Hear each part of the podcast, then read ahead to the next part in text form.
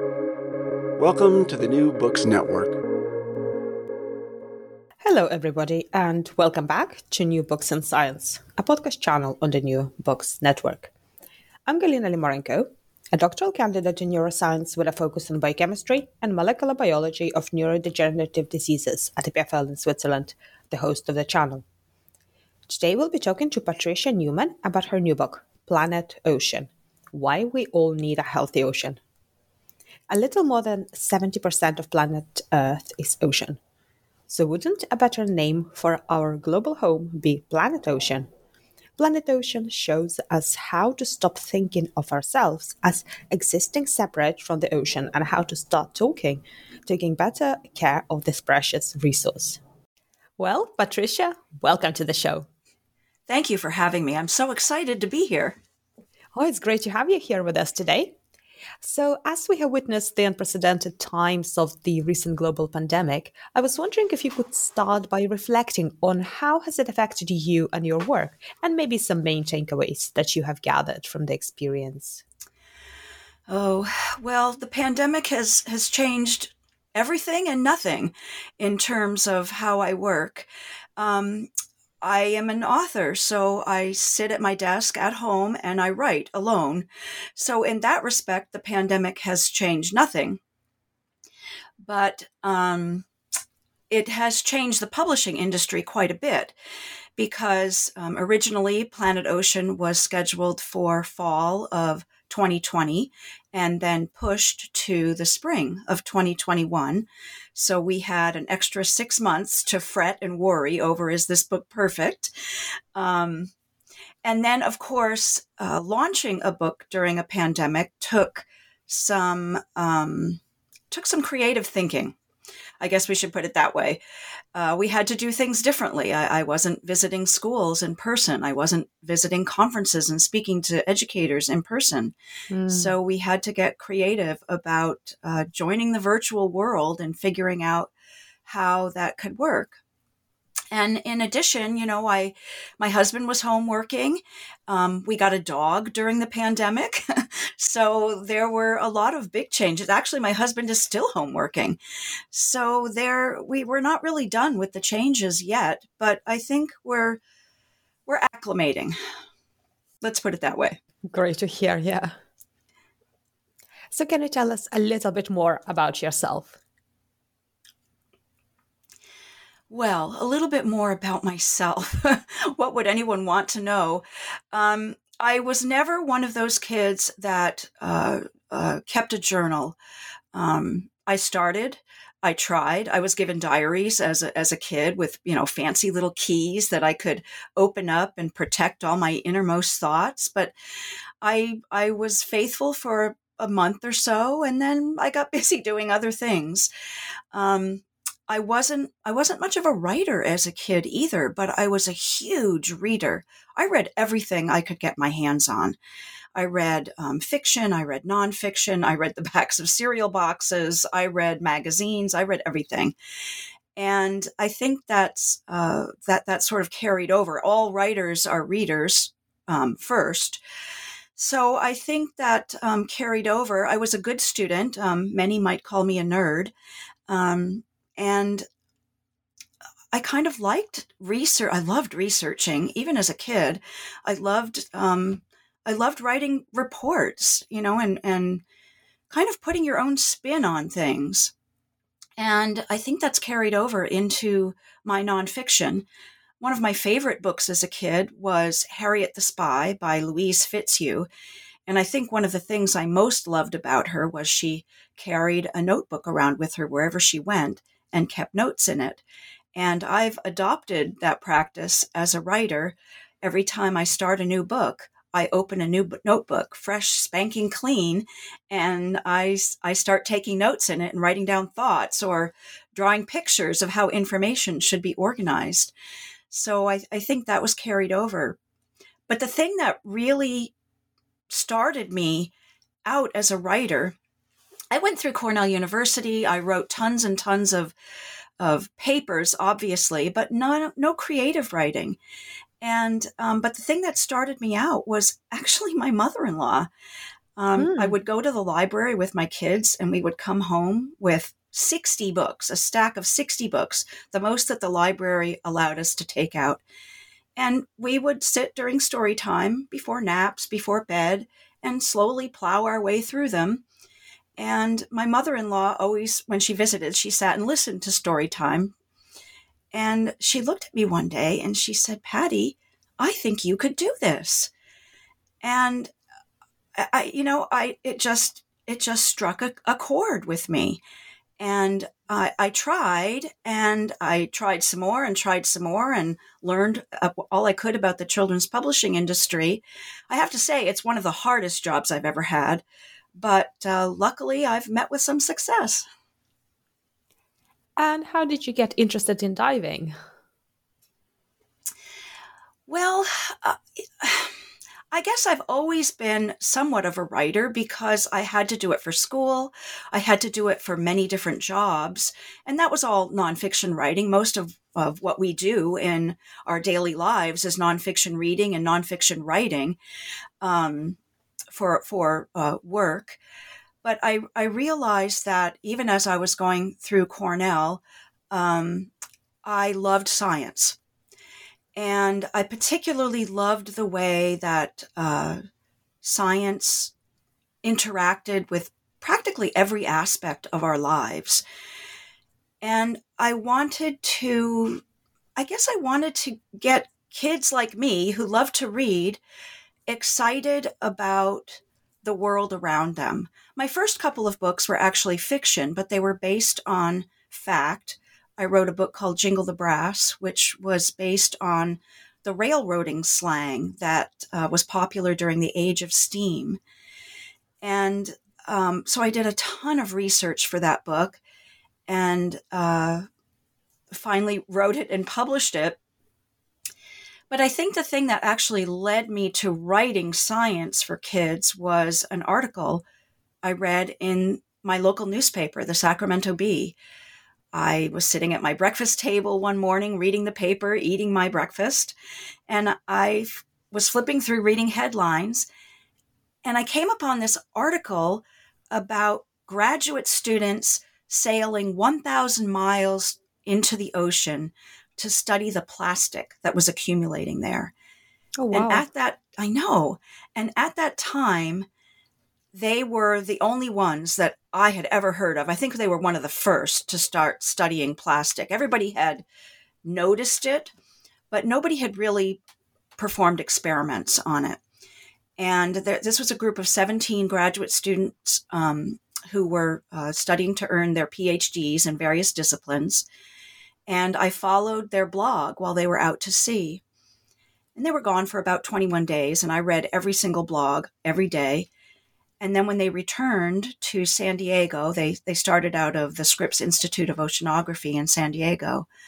Uh, I contacted three of them. And while I was reading the blog, I I had chosen these three women because they studied very different aspects of the sea. Uh, Darcy Taniguchi studied phytoplankton, and uh, Chelsea Rochman studied the chemistry of plastic, and Miriam Goldstein studied uh, the rafting community, all of those little critters that hop aboard things floating in the ocean. And um, I picked them because, like I said, they, they studied various aspects of plastic in the ocean, but also because they were women. And I realized I had a book as soon as they said that they were interested in working with me. Because when I work with scientists writing my books, it takes a fair amount of buy in they have to they have to be willing to uh, uh, spend some time with me while I interview them, either in person or over the telephone. Um, they have to read multiple drafts. They have to uh, help work with me and my editor. Um, so, and they also uh, work with me and sometimes provide photos as well. So it takes a fair amount of buy-in, and, and once they agreed to work with me, I knew I had a project that I could sell to an editor and be super excited about as I worked on. So, your recent book, Planet Ocean, concerns the big body of water. So, how did you stumble across it? Well, when I wrote Plastic Ahoy about those three scientists, um, Miriam, Del- Char- uh, Chelsea, and Darcy, I uh, worked with Annie Crawley, who was the photographer aboard their uh, expedition uh, research vessel.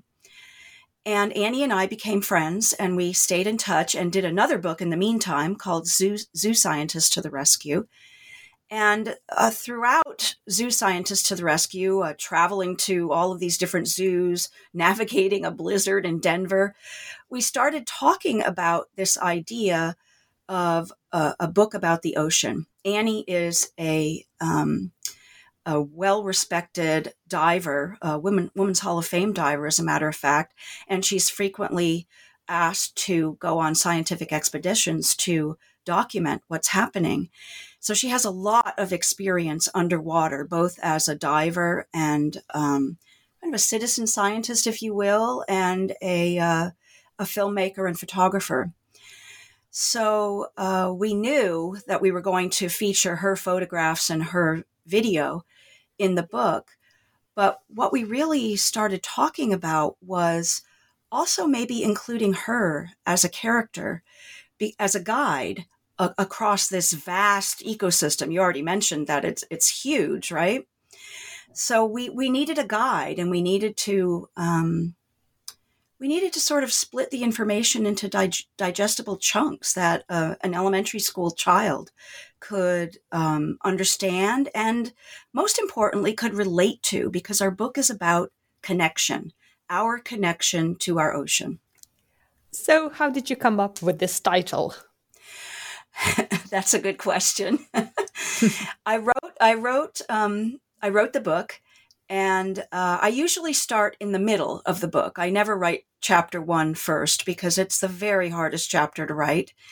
Uh, it has to sort of summarize um, the themes and and you know what I'm going to say in the book, and I really don't know all of that until I write. So I usually write chapter one last. And I was I was writing chapter one, I I included this line that said, um, uh, you know, the maps in our in our schools, a lot of them are wrong. Uh, they that they tend to make the land masses near the poles look bigger than they are. And you know, with this provocative statement, the maps are wrong. Uh, I went on to say that the uh, our planet is actually 70% ocean and only 30% land, and it really should be called Planet Ocean. And that was it. That was the title. Mm. Yeah, for sure, and it's it's perfect title, and and you, it makes you think right away. It does. It does make you think right away. The subtitle was actually much harder than the actual title but once we had the title and we started calling it Planet Ocean, Planet Ocean, Planet Ocean, it just, it was a perfect fit. We knew that that was the title right away. So, why was it important to write this book for you right now? Oh, that is a great question. You know, uh, the research shows that most kids don't understand, most adults don't understand, that we have only one ocean even though we call it different things, we might say the Indian Ocean or the Atlantic Ocean or the Pacific Ocean, but it's really only one ocean. It's all connected. Those other boundaries are purely for government, politics, economics. Um, the animals in the sea don't recognize that they're swimming in the Pacific versus the Indian versus the Southern Ocean. They swim wherever instinct tells them to go. And kids and kids and, and a lot of adults don't understand this. And another thing that uh, many of us don't understand is that what happens in one part of the ocean affects another part of the ocean because it's all connected, because the currents from the Arctic flow into the South Pacific, because um, the um, because the uh, fish in um, one area of the ocean migrate to another area of the ocean. Mm. So I think that um, that is an, uh, um, a concept worth exploring with children. Um, and we really wanted to focus on this aspect of connection. There are a lot of books out there that focus on the beauty of the ocean, focus on the problems of the ocean. But there are very few books that do all three. In Planet Ocean, we, of course, focus on the beauty of the ocean because we want readers to care about it. We focus on the problems of the ocean and the science behind those problems because we want readers to understand how human actions impact an ecosystem that is vital to our existence. But most importantly, we focus on this connection and we urge kids to find the connection in their own hometowns. You know, maybe they live on the coast, but maybe they're landlocked. And it's a little more challenging to find your connection to the ocean when you're not next to it. So, you know, look at your watersheds, look at the rivers near you. Where do they go? Uh, look at the weather around you. What makes that weather? Um, what are you breathing? You're breathing air. Well, the ocean manufactures 50%, about 50% of the air that we breathe, even though we're not near the sea. So find that connection and celebrate it through stories and uh, videos and and photos, which many kids have at the tips of their fingers right on their telephones. So we're, we're encouraging them to speak up for the ocean and become ocean storytellers. Yes, and this aspect has really stood out, stood out for me um, in your book. It's a sort of really immersive experience so it's not that you're reading about something; you're actually delving into it. Was that your uh, your sort of way to approach it? Yes, exactly, and that was one of the reasons for using um, Annie as a main character in the book, not only because of her vast experience and because her, her photos and video are fantastic, but through Annie and through her, her experience with teaching kids to dive, she was able to bring them underwater. Most of us, when we look at the ocean, we see the surface. We look at the pretty sunset, we look at the waves rolling on the beach. Perhaps we look at the beach and all the plastic that's accumulated there. Um, but rarely do we peek below the surface unless we're watching a BBC special. Um, but Annie, with her experience and her uh, f- photography and uh, filmmaking skills, can take readers below the surface. And another special feature that we've included in Planet Ocean um, is QR codes. And these QR codes, we have about two in each chapter. We have chapters on the Coral Triangle, the Salish Sea in the Pacific Northwest, and um, the Arctic. And there are two QR codes in each chapter. One of the QR codes shows the beauty of that region, just the sheer magnificence and uh, and awe-inspiring scenery and science happening in that area. How the animals support each other. Um, and the other QR code in each chapter shows the problems and um, perhaps offers some suggestions for how we can help fix it. So, what kind of issues do you highlight in your book, and how did you get around to picking which ones uh, to to have in your book? Because I, I I know that there are quite a few. yes, as a scientist, you know this, right? There are quite a few, um, but we tried to focus on uh, three main issues. We tried to focus on um, phytoplankton and the importance of phytoplankton to our existence and to the health of the ocean. And um, with phytoplankton, there, of course, is uh, the warming temperature of the ocean and how that affects phytoplankton.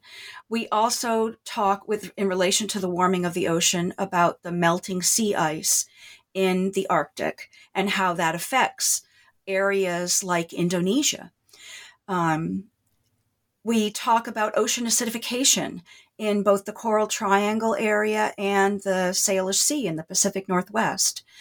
Um, to talk about these various scientific concepts, we relied quite heavily, on uh, scientific experts Um, Meg Chadsey in uh, Washington State at the Washington Sea Grant was particularly important uh, to in explaining ocean acidification to us. She took a lot of time with us and shared a lot of her resources and read the manuscript several times to make sure that we were accurate.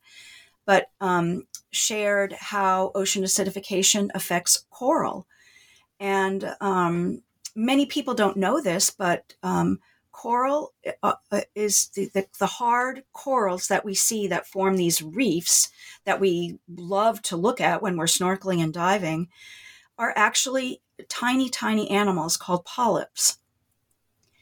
And in order to um, stay alive and manufacture their hard, bony skeletons, they uh, they perform photosynthesis just like phytoplankton would and there's a, an, uh, an algae that lives inside them called zooxanthellae. And I absolutely had to use that word in the book because what kid would not love to say zooxanthellae? Mm-hmm. Um, and we talk about how these zooxanthellae work. They, they provide about 90% of the food for a coral polyp. And without these zooxanthellae, if the water gets too warm, they leave the coral and find someplace cooler or, or they die.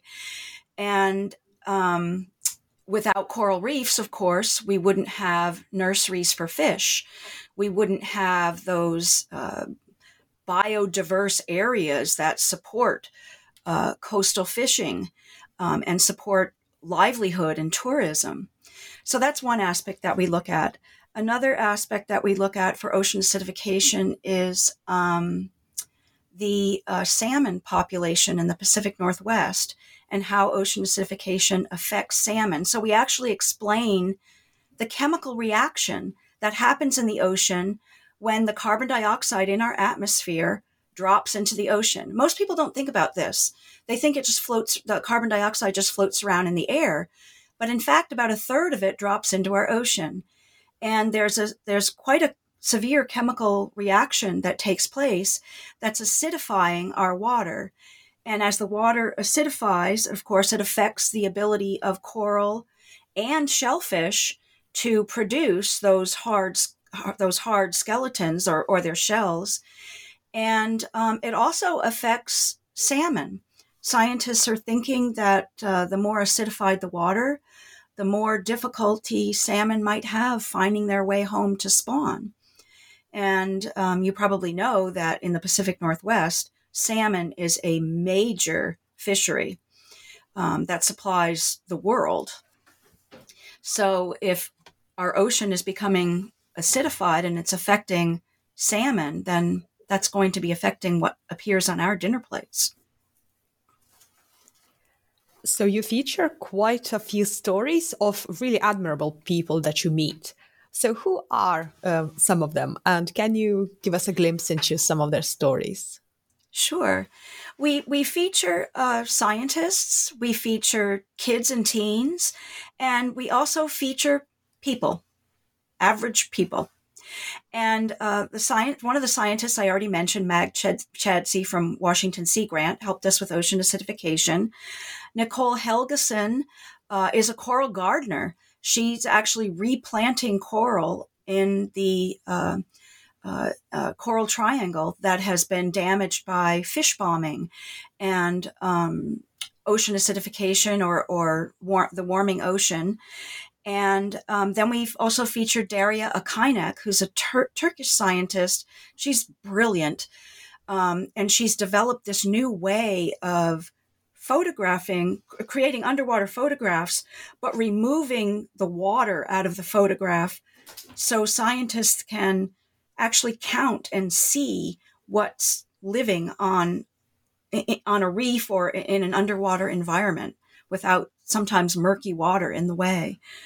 Um, we feature um, a photographer by the name of James Balog, who uh, established the Extreme Ice Survey and photographed uh, the disappearance of many, many glaciers around the world over a period of 13 or so years. It might still even be going on.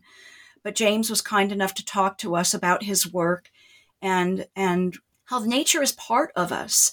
And the sooner we realize that, the easier it will be to begin thinking about protecting it. Um, another in, really interesting person we talk about is Stella Sung. She's a composer, but she was inspired to write a symphony called Oceana because she visited an aquarium um, and learned a lot about uh, noise pollution that uh, you know um, sounding uh, for sh- for oil and ships sounding mm. for oil and how that interferes with the echolocation of uh, whales and dolphins. So she wrote this whole symphony and included uh, underwater sounds, both for the from the animals and uh, she mimicked underwater blasting through her instruments. And it's a beautiful, beautiful symphony. Some of the other people that we interviewed um, and included their stories in the book um, were indigenous peoples. So uh, we talked with with people um, in the Pacific Northwest who are members of the Lummi Nation. Um, one in particular is Dana Wilson, and he, he, we use their words in in the book. We don't paraphrase. We don't um, describe. We we let them speak, and he tells a story um, in his uh, the home uh, coastal waters of the Salish Sea. Uh, he's a salmon fisherman, and he tells this story about how salmon have shrunk over the years.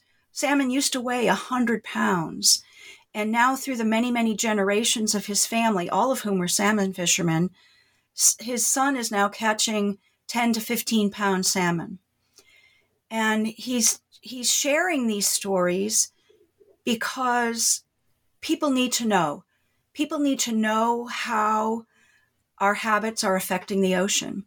The same with um, the Inupiat people we spoke with in the Arctic, George Edwardson and Eben Hobson. Um, Eben is a 20 something who is a filmmaker. He, when he was a teen, he was voted an Arctic ambassador, and he uh, travels around the Arctic making films about how climate change is affecting his people when we talked to George Edwardson, who is an, an Inupiat elder, he told us about what it was like when when he grew up and uh, what it's like now to hunt whales as an Inupiat. How they used to use whale, uh, they used to use, excuse me, ice as land. They used to walk far out onto the sea ice and then launch their uh, hunt from there. But now the sea ice is not forming, so they're having to use uh, powered boats to get out to eat where the whales are even swimming. So there are these profound changes to these people's lives. Um, we we interviewed um, Angelique Batuna, who is a, a dive resort owner in Indonesia, and she's had to move her resort back away from the coast a couple of times because of sea level rise that ice that is melting in the Arctic is affecting her within the Coral Triangle in Indonesia. So we're trying to share these stories of these these people um, to show how there are so many connections to our ocean, not just in our backyard, but far away from us. And then we then we kind of tie all these people together with the kids and teens because they are the hope. All of these people are doing something to uh, help protect the ocean. But I, I take the most hope from the kids and teens. You know, there's there's Aji Piper in the Pacific Northwest, who um, he says, "I'm not trying to uh, uh, change, uh, affect climate change. I'm trying to affect human change." And and that's really what we're talking about. There's there's eben hobson who's making videos. There's um there's abby um, who made a video about the ocean and what it means to her and we included it as one of our qr codes in the book. There's elise who uh, shared uh, being a diver and the experience of being a diver with us. There's uh, khalil who went to the uh, Washington state legislature and spoke about what he sees underwater and how all of that trash impacts him. And he spoke very eloquently for bag bans and and legislation to help protect the ocean. So this this book sounds like a cast of 1000s mm-hmm. I know, but all of these people have stories to tell and it's stories that resonate with us as readers and and it was important for Annie and I to share as many of these stories as we could, as we also talked about the science behind why the ocean is so important to us. And this leads uh, nicely to my next question. So, if we think about the bigger picture now, in what way the relationship with ocean shapes and is being shaped by the political, economic, and also social forces of our day?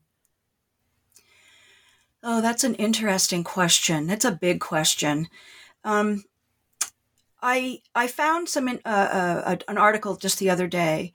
Uh, we were talking about the pandemic a little earlier in the show, and um, one way in which the pandemic has definitely affected the ocean is that over 52 billion billion masks have been uh, manufactured for mm-hmm. us in the pandemic. All kinds of masks, including N95 and surgical masks. 52 billion. 1.56 billion of those masks have made their way to the ocean. And they take about as long to decompose or photodegrade um, as uh, plastic water bottles. 450 years is the estimate. So uh, the pandemic has affected the ocean drastically, in, in my opinion.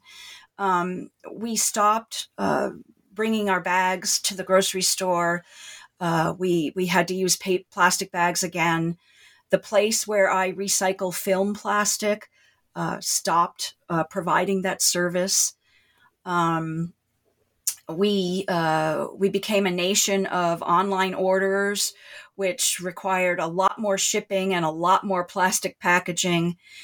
Um, but I also think that there's I also think that there's some hope because finally the United States has a president that understands the science behind climate change and is working to change it.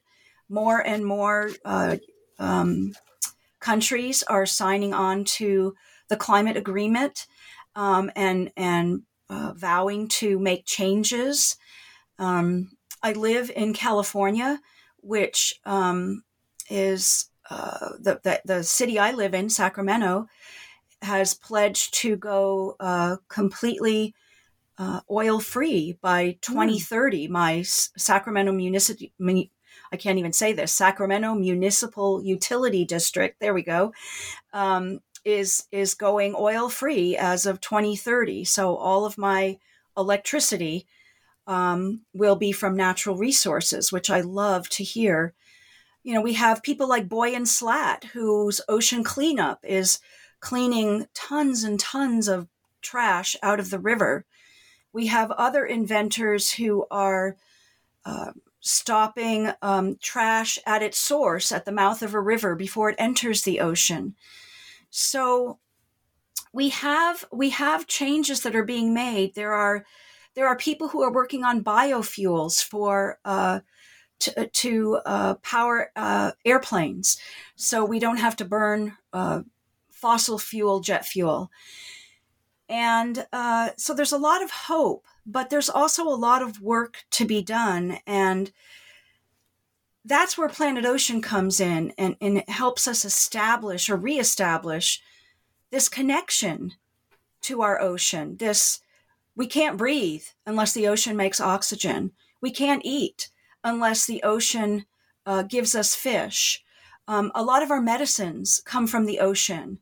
We can't ship anything from Australia or China or Japan or Europe unless the ocean provides that waterway. Um, a lot of our economy is is built on the ocean, and I I just feel like the sooner we internalize the importance of the ocean and learn to look at it with a sense of gratitude, if you will, um, the the faster the change will come. And on the individual level, uh, do you see change in attitudes towards ocean, especially in the younger population? I do. Younger kids are ready to. Younger kids soak up information like sponges, and and they're ready to make changes. They they've walked along beaches that are, are covered with plastic. Uh, many kids are diving now. You can dive as young as 10 years old. And many kids are seeing the plastic. Many kids, even graduate students who are, are uh, doing research at sea, they've never seen a sea without plastic in it. Just think about that. It's it's mind boggling to me. Mm.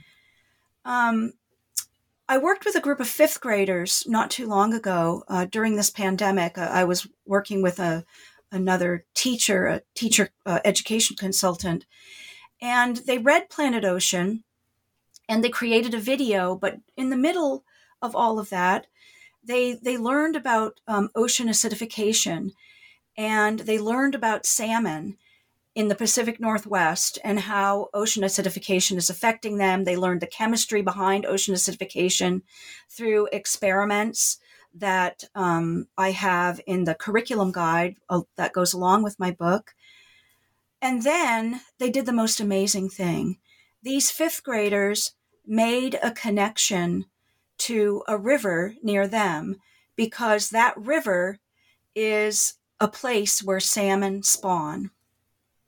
And they started to wonder well, is this happening to my salmon? And that's the kind of connection that we're looking for. That is that, that deep connection where they realize that if salmon are no longer able to spawn in their river, then what about the forest that I'm hiking through along that river? The salmon uh, provide marine nutrients that make that forest possible, that make those plants grow, that feed the bears and the, the deer and the elk. What about all of those things if salmon disappear? So that connection was profound for them. Mm. It was an eye-opening experience. And that's that's what I want Planet Ocean to do for kids. So you would like to inspire more curiosity in uh, perhaps adults as well, isn't it? Right, exactly. You know, many adults will often pick up a nonfiction children's book to learn a little bit about a topic. Um, you know, nonfiction children's books are are often very focused and uh, rather than picking up a 400 page scientific tome, um, a nonfiction children's book is just bite size for adults. So it's a good place to start.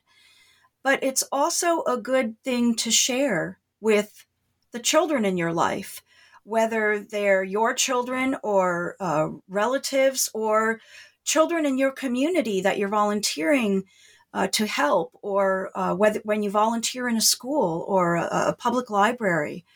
Share these things with the children in your life so they understand that that they are important and they can begin making their own decisions about how to how to speak for nature how to shape their stories how to figure out why nature is important to them so they can become future leaders who make policy and and make these these important decisions that affect all of us become business leaders. Maybe they become business leaders who are who are you know not just out to make a buck to kind of put it bluntly but who also feel some responsibility to the planet for providing the resources that makes their business possible and what discoveries about yourself or society along your journey to writing Planet Ocean surprised you the most? What discovery? So, this is a really good question. It's a hard question, though. There were a lot of different discoveries. I think the thing that that um, amazed me most uh, were the number of kids that were so passionate about helping the ocean we we feature these kids from Indonesia who work with this woman named Helen um, and clean up their beach uh, every Sunday because every single day the tide washes tons of garbage onto their beach every day. And it's not garbage they're putting into the ocean, it's garbage that is coming to them from all over the world.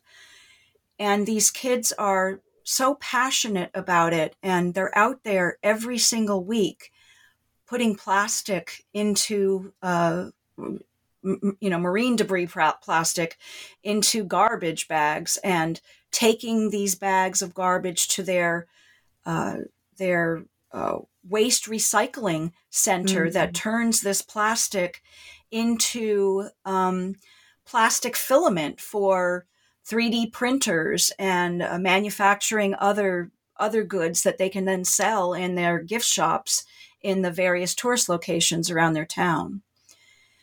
Um, so just learning about things like that provide so much hope. When you're reading the science, the science science feels dire, but then you talk to these people, and all of a sudden your whole attitude shifts uh, you have you have hope and you have pride in what people are doing. Yes, we cause the problem, but we're also the solution. And uh, I guess it's that sense of pride in in uh, my fellow human beings that was most surprising to me. And this is such a beautiful message to take away as well. So it's not all doom and gloom. Exactly. Exactly. You know, there was a study done that kids are really beginning to feel the effects of, of climate change. There's a lot of climate anxiety in today's youth. And uh, you know, I don't I don't write books like Planet Ocean or Plastic Ahoy or Sea Otter Heroes to uh, depress kids. I, I write them to sort of showcase the science, but also show them that there is hope and if you establish this connection with nature, you are the hope, and your friends are the hope, and your parents are the hope, and everybody you share your message with is the hope. So, do you have a favorite and also the most feared ocean creature you encountered? You know, I like this question, Galina, because I'm going to turn it on its head. Um, I I love um, I love manta rays. Not that they're fearful at all. They're very gentle and they seem to sail through the water. I also love sea turtles. I've done a, a fair amount of swimming with sea turtles, and they never cease to amaze me. But um, I'm going to stop you when you when when we talk about a feared ocean creature because uh, there really are animals aren't inherently vicious. They do what they're programmed to do. Even sharks. You know, sharks are probably, they probably have the worst press out of any animal in the ocean. And uh, while I've uh, snorkeled above a shark and Annie has swum with sharks, um, they're, they, they're not fearful to me. They're doing what they're programmed to do, they're following their instincts and they uh, i guess it's the media that's given them a bad rap. And even the animals that we quote unquote say we fear they have a place in the food web. Um, so for instance uh, something like sharks which which you know they have all those rows of teeth and they and they do look pretty scary but without sharks feeding on the the slow and the sick animals in the ocean um, things won't stay healthy and balanced and and uh, they won't support life like they're supposed to so we need to we need to stop we need to stop i guess sort of victimizing certain animals in the ocean yes some are creepy looking and some are odd mm. but you know those lanternfish that are in the deep deep sea that have that little bit of light or excuse me, the anglerfish that have that light uh, um, that's over their heads, they are very creepy looking, but even they have a, a purpose in our ocean. And when we begin to understand what that purpose is, the fear and the, the creepiness sort of fall away and the awe takes over. And that's what I'm that's what I'm really hoping to achieve with my books is to to inspire that sense of awe so kids can look beyond what they don't understand or what or what they're afraid of and uh, begin to appreciate it and marvel in it. Oh that's so well put. Well Thanks. we've taken up a lot of your time so can you tell us what are you currently working on and what will be your next project um I am working on a book right now called A River's Gifts. I, I can't seem to get away from water, I guess. Um, the subtitle for this book is The Mighty Elwha River Reborn. The Elwha River is uh, in the Olympic Peninsula in Washington state, in the Pacific Northwest again. And um, it's been around for many, many thousands of years, and it nourished um, the indigenous people that lived there, specifically the lower Elwha Clallam tribe. Uh, salmon is a big part of who they are, both in terms of their diet, but also in terms of their songs and their stories and their culture. And then um, it, around the uh, 1800s, mid 1800s, late 1800s, um, settlers came to the area and uh, looked at the river as a potential source of power for electricity. So, two dams were constructed on the river, um, one in about 1910, 1913, and one a little bit later. And uh, at the time, these dams, uh, even though they were supposed to provide uh, access for salmon to swim upriver to spawn, they did not. So slowly, slowly, the the salmon fishery began to die and and with it the uh, lower Elwha Clallam people began to suffer as well, and the ecosystem began to suffer. Um, you know, for instance, bears weren't be able to fish for salmon in the upper parts of the river, so they they moved they moved away, and the plants along the riverbanks changed. Well, fast forward a hundred years, and the uh, lower Elwha Clallam people, together with uh, townspeople and scientists and uh, people at the Olympic National Park and um, government officials, worked very, very hard um, and cooperated in in ways that are absolutely amazing to remove the dams and now the ecosystem is reviving itself. And I love this story because it's one of the few happy conservation stories that we have. And uh, it's just it's just a tremendous, tremendous um, I guess again, pride in, in humankind that that we would understand this to to say, okay, we were wrong. We need to fix this. This book will be illustrated by Natasha Donovan, who lives in the general area. And she's, I, I can't begin to tell you how wonderful her illustrations are. She's just now working on them, and I've seen a few color um, paintings, few color spreads, and they're absolutely amazing. So this book comes out in the fall of 2022. And then you also asked, you know, how the pandemic was affecting me um, earlier in the show. I wrote, I wrote, and I wrote, and I wrote. So I have seven other books that are being submitted right now, and I'm hoping for a sale anytime soon. Oh, that sounds super exciting. I hope you come and talk to us again about your next books. oh, well, thank you. Thank you for that invitation. I'll be sure to let you know. And can you tell uh, our listeners where they can find more information about your work and also your latest book, Planet Ocean? Well, you can always find me um, on the web at patriciamnewman.com. Don't forget my middle initial M, patriciamnewman.com. Um, I'm I'm I'm all over the website, and uh, I also run this.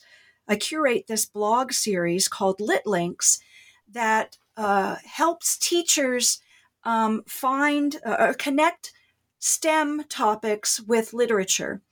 So there are uh, children's books that are paired with individual STEM and language arts lessons. It's it's quite a popular blog series. You can find Planet Ocean um, pretty much where books are sold, you know, typical uh, Amazon or whatever. But I'm I love to support uh, independent bookstores as well. So um, bookshop.org, if that's available to you, um, any version of Amazon, um, Barnes and Noble. Um, but then, of course, you could also order it. So, Planet Ocean, please share it with the children in your life. Well, thank you so much for joining me today and for this truly inspirational discussion. Well, thank you for having me, Galina. It's been a real treat to be here.